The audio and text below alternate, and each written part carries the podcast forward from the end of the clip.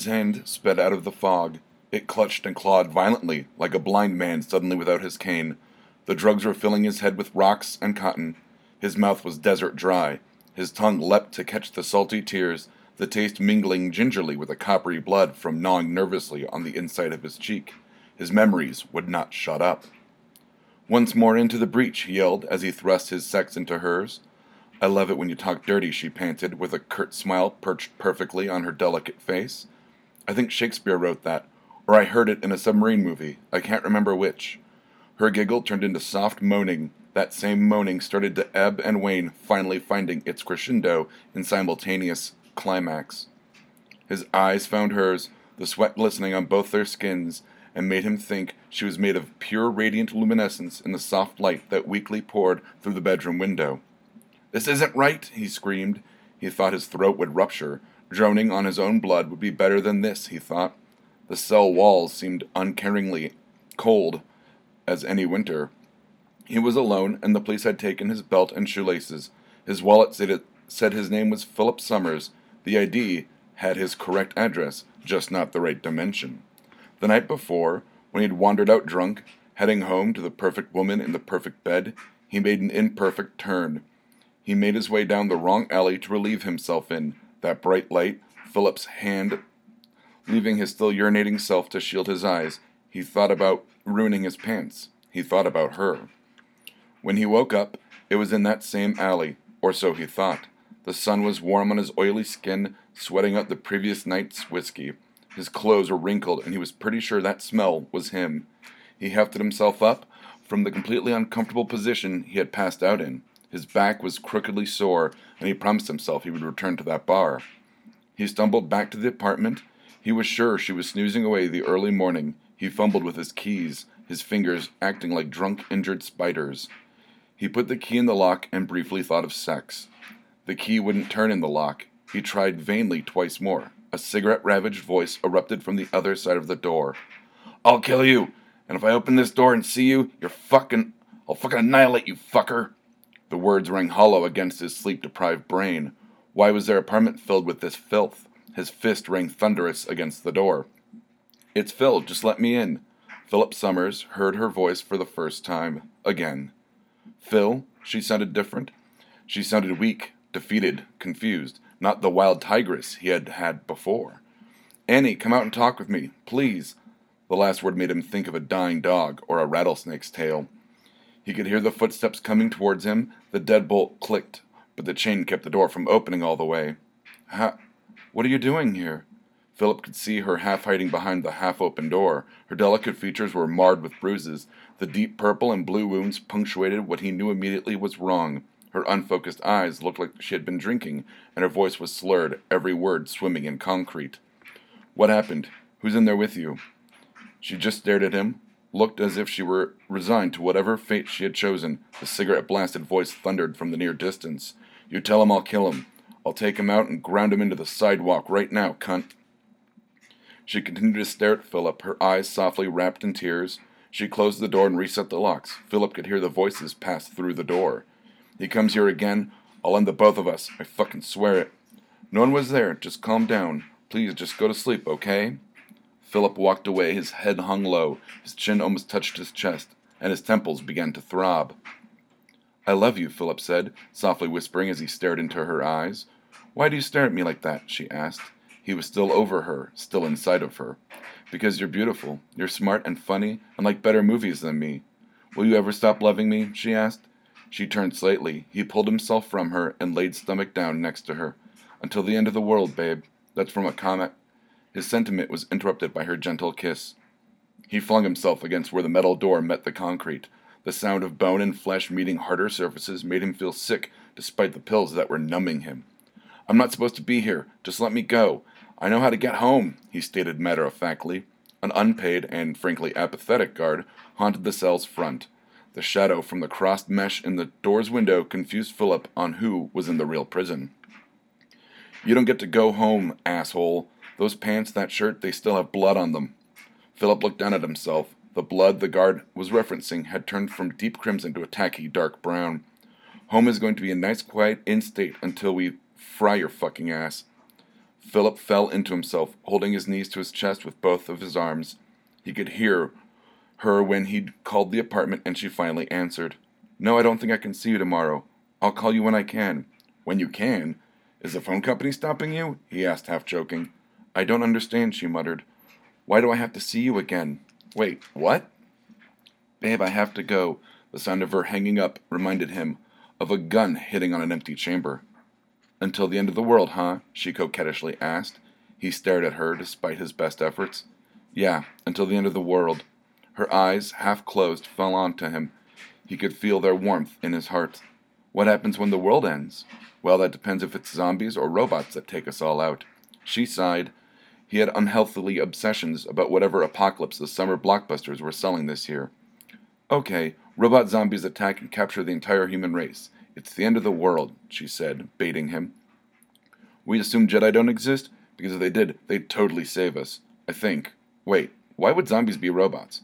Or are the robots powered by the reanimated? She kissed him. She would be hard pressed to admit if it was for the love she felt for him or just to shut him up. He broke away from her face and smiled.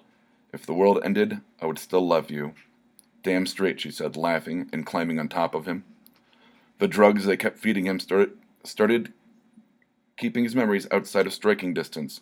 He had to get out. He had to get back to that alley. He silently prayed, really prayed for the first time in his life, that the light that had brought him here would return him. He thought of her, curled up in the comforter with the sheets kicked to one side. Her peaceful head would be held by her pillow, which was distinctive in that it was not his pillow. Her scent, that soft hint of high citrus notes, would have filled the room. He started to plot his escape and started to mutter something that sounded like, Illview Berry, see? The same guard called to him, Get up, it's medicine time. The guard handed him a small paper cup with different colored pills in it. Some of them had writing on them. Philip took the cup and went to the sink. He couldn't dump them while he was being watched. He shook the cup over his mouth, turned on the sink, and took a mouthful of water to swallow. As he quietly sat down on his cell bed, the drugs kicked in. He tried to hold on to whatever had gotten him in this place. He didn't have anywhere to go after he had called, so he wandered the same different city streets until he could go into the bar that he had never drunk in again. He was the only person in the bar except for the bartender. The girl behind the polished oak wraparound was reading a battered copy of The Man in the High Castle. She didn't even bother to brush the bangs from her eyes and look up, let alone look interested. Let me guess, you don't belong here, she said, licking her finger and turning a page of the book. The shock was shotgun blasted on his face. And then you're going to ask me how I know, and then you're going to ask about how you get back. He just stood there. This girl knew. Somehow, she knew everything. Well, she said, finally looking up, not specifically at him. She moved like a tired cat. She poured a beer from the taps and placed it on the bar. She then poured a shot of bourbon, placing it beside the beer. He sat down in front of the drinks. He hungrily slammed the shot and followed it with a long pull from the pint glass. The beer nicely quelled the fiery gravel the bourbon left down his sandpaper throat. So, he said, looking like a puppy that had been kicked, repeatedly. She rocked back and forth. She ground down on him like she was trying to find oil. Her gasps were punctuated by his moans and soft grunts, their hips working against themselves. He loved it when she was on top. His hands jumped to her breasts, her gasp sharpened. This was what he jerked off to in the shower. He had read that what real love was, jerking it to your girlfriend or wife, and not some balloon titted blonde with an airbrushed pussy in a magazine, while taking her from behind and playing video games at the same time, or something like that. He looked up at her, her head thrown back, pulling the hair away from her face. That face. He knew he could wake up next to that face for the rest of his life when he first met her. He was in real love. Then he came. I can't help you, stranger, she almost whispered. She turned another page of her book. The last three guys came in here this early, all had the same questions you do. I poured them their drinks and let them go. She sighed heavily. I'm not that kind of social worker. He got up and reached for his wallet. Her eyes, meeting his, made him stop. He nodded politely and walked out, squinting against the harsh afternoon sun. He went down the street. Happy couples bustled by him and made him feel sick. He tried to pretend it was the alcohol. Through the boozy fuzziness, an idea sped out. He could feel it, like a hand striving against a riptide. It thrashed violently, trying to grasp, to claw something close to solidarity, to reality. He made his way back to the alley, the same alley that had stolen his life, that had stolen her. He paused once he rounded the corner and was met with the same dead end chain link fence, the same smashed television sets. He wondered if he had to pee. He looked up at the sky. The sun looked like a bruised peach. The clouds were stretched cotton. Where was the light? Where was that light that had brought him to this ruined place, a place without her? The proper noun, her. She was in the apartment. She was tied there like a damsel against the train tracks. He would find her, take her from all of this. He would show her the life they were meant to lead. He zipped up his pants and made his way deeper into the city. Behind the door of the apartment, Phil could hear them fighting. He had something, it was something to with how selfish she was. He could hear him ask her for money, more money by the sound of it. Phil's closed fist on the door brought an abrupt end to the screaming match. Annie answered the door. The chain clattered limply against the door. The deadbolt clanked sharply against its recess in the frame. Philip threw himself inside. The dimly lit apartment was sparsely furnished. The place was a graveyard of cigarette packs, empty beer cans, and liquor bottles. It reeked of failure.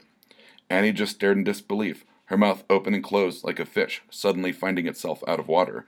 The cigarette blasted voice thundered from another room. What the fuck is going on out there? Philip's body flooded itself with adrenaline, his fingertips tingled, and he balled his hands into fists without thought. I'm taking you away from this. I don't know who the hell you are, but she doesn't belong to you. The source of the cigarette voice came into view. He was Philip's height and build. It was eroded by smoking, drinking, and rage, but his face was suspiciously close enough to Phil's to make him feel ill. Philip knew then that she was with him in this place, not the him that stood there trying to rescue Annie from a life of abuse and disappointment, but the him that had led her to this. She looked from Philip to the other Philip. The intruding Philip met her eyes, those eyes that could send him to war for her, simply asking him to. In those eyes, he saw that she loved the man she lived with. In those eyes, he knew he would never tear her away from him, just like no one could tear her away in the world where they were together. Then everything went black. Through the drugs, he could hear her screams. He could feel his knuckles finding unwilling targets of flesh and bone. He could not stop himself. When he finally took a breath, he saw it all the broken and pummeled other Philip, the lifeless Annie. He looked down and saw the blood on his hands and clothes that the guard had reminded him about later. He found a cell phone and called the police. He told them he had made everything right. They laid next to each other, slightly sticky from the drying sweat. She nuzzled his chest with hers. It tickled. So, can I go play video games now? She playfully slapped his bare stomach. What? I think I've earned it, he said, sporting a wry grin. Did you really mean it when you said about the end of the world? She readjusted her head to look at him. His neck craned to meet her longing gaze. No, he stated matter of factly. Jedi couldn't save us if there were a mass outbreak of the undead, unless they were the slow ones from a Romero movie. The zombies, not the Jedi. She laughed despite herself. No, the other thing. His smile steeled itself into absolute seriousness. I love you, Annie. Now until the end of the world. I have never meant anything so much in my entire life. I would kill for you, if you asked. I would walk wherever you asked just to get you whatever you wanted. Would you sell your comics? He looked pensive, as if the weight of the world had suddenly been set on his shoulders. That depends if our answers match, I guess. He hefted himself up, digging around the bedroom, the floor looked like ground zero if a clothes bomb had been deployed. He found his pants and reached his hand into a pocket, palming something secretively and returning to bed.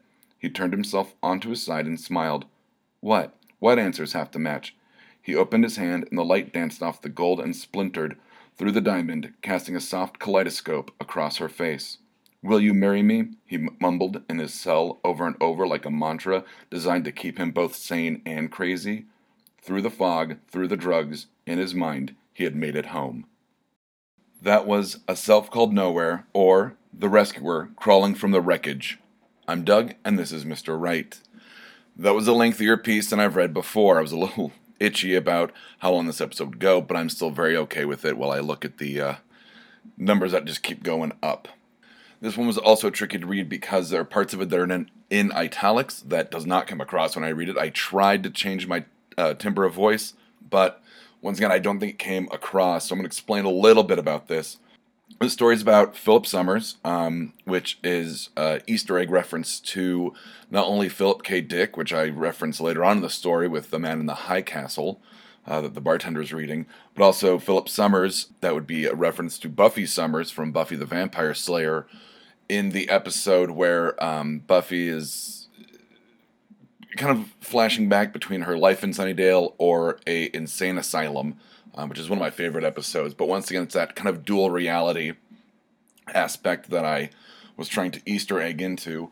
The parts uh, that are in italics are basically the sex scenes, which I'm going to talk about because um, that's the point of this episode, which is why there's a smile, wink, and nod um, on the title called Thinking Outside the Box, box in quotes.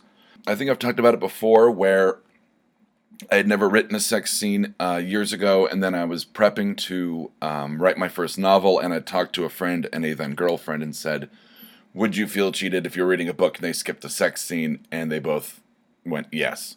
So I ended up writing a piece called I don't I think it was called Two Hearts. I don't remember the exact title of it, but basically the whole piece was a sex scene between these two characters to practice writing a sex scene.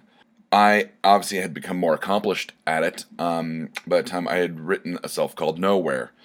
The sex scenes are in the italics. It's him flashing back to his prime reality, I guess we'll call it. And basically, the whole point of this piece that I wanted to bring up on the show was when to use restraint, how to write about sex in a classy, not raunchy kind of way, not Harlequin novel, no reference to squelching noises, um, which you could do if it fit the piece. Um, it did not, would not have fit this piece. When to use restraint in a sex scene is a lot of using a thesaurus a lot of semantics when it comes to describing things. When I say he, you know, was inside of her, um, that's not raunchy. When you say, you know, he uh, thrust his sex into hers, I don't need to be explicit and say he put his hard cock in her wet vagina uh, or sopping pussy. That's when you can show restraint. I know it's always fun to write the raunchy stuff, but once again, it's got to fit the piece in terms of self called nowhere, it was me using the restraint I'd already learned how to use. Practicing writing sex scenes is something that could benefit you. Um, it's once again I talk about another tool in the toolbox, which does sound uh, raunchy as well. This was, you know, I kind of broke it up uh, the sex by using humor in the, um, you know, uh, once more into the breach um, and he doesn't know if that's from a submarine movie or Shakespeare wrote it. Stuff like that, and I tried to break up the sex with with descriptions of the you know the floor looking like a clothes bomb had gone off on it. I tried to describe what was going on around the sex as well as the sex, and that's something you can play with. Like I said, write an entire sex scene just for fun, just to try to get it, and then reread it and go, is this Harlequin or is this Penthouse? Or is this something where you could see it being in a novel or a short story? Writing a sex scene is not necessarily something you need, but it's better to have it and um, not need it than need it and not have it. There's a great example of kind of what I'm talking about in terms of monitoring what you do when you have sex or how to describe sex, um, that you almost become a little self aware of sights, smells, sounds. And once again, thesaurus. You can use that to kind of class it up and use really innovative wording um, so that it doesn't come across as jarring or smut. Um, the great example I'm thinking of actually is in Joe Hill's Nosferatu, in which uh, the gingerbread man character is masturbating and talks about the um, doughy, yeasty, yeasty um, smell of his unwashed genitals. Um, and I might be paraphrasing a bit there, but I do remember specifically the verb, uh, I'm sorry, the adjective yeasty, because I had never thought of that smell. But it's something where writer experience. Obviously, it's going to sound gross, but like pay attention to the sights, smells, sounds, tastes. You know, there's a lot of talk about uh, all the sensory stuff that's going on during the sex scene. And even when, at the very beginning, when he's in the jail cell and it talks about uh, the salty tears mingling with the coppery taste of blood, a lot of sensory stuff uh, in in both kind of uh, both realities in self called nowhere. But that's something that you can do, and you don't have to freak out your partner and tell them you're using their body as research or reference. Uh, file it away. Also, might help to prolong the act. Instead of thinking of baseball, you're thinking of adjectives and paragraph structure and the proper syntax of describing what's happening to you, on you, around you. Ta- you know, take in like the, the tawny light that's coming in. Is it from a lamppost? Is it from the moon? Is are you having afternoon delight? And you know, maybe the blinds aren't counteracting. Um, you know, the the air is just as hot from the sun as it is with uh, sweat and love. Once again, that's that doesn't sound jarring. It's it's figuring out ways to write about the sensory experiences that doesn't sound gross or perverse um, or like I said, jarring to you know. You could write total smut. You could write as disgusting pornographic as you want, but it's got to service the piece that you're writing. It wouldn't have gone into this um, in Self Called Nowhere in the Two Hearts piece I talked about earlier, yeah, there was more smut, but it worked because I was focused on the act itself, not what was going on around it. And I think that kind of behooved the piece because there was no outer context to just the two characters. What was around them? Um, well, apparently they were just fucking in a void because that's what I described or did not describe, as the case may be. So, that would be my advice in terms of looking around your world for experience and um, ways to describe things. Just look around you. Be totally aware, even of yourself, of your partner, of things you're watching or reading. Um, if there is a sex scene or a love scene, dissect it. Look at how the writer wrote it, and if you liked it, why, and if you didn't, why not? It's that easy. And like I said, it's just something else you can use that if you have a scene like I did in um, Strangest Kindness, the two characters have sex, um, Dante and AC, that I was able to describe that. And um, in the sequel novel, which I did um, have started uh, working on, um, it opens with a post-coital scene between. Well, I don't want to spoil that um, Dante and someone else. But I know in my head I'm going to describe more of not the act, but the surroundings and the results thereof of the surroundings after the sex. Because I don't need to describe the sex, it's already after that. Um, but once again, looking around a room and going, are the clothes splayed? Were they put away? Were they picked up afterwards? you know, how do you act after sex? Do you go get a glass of water? Do you go to the bathroom? Do you light a cigarette? What happens? Always be mindful of yourself and your surroundings. And that goes for everything you're ever going to write. I mean, you're using your own experiences, not anyone else's. But in terms of writing a sex scene or a love scene, it's it's weird, uh, but I think you'll notice that you can get better at writing those types of things if you show that situational awareness. And that's it. So remember, you keep writing, they'll keep reading. Right on.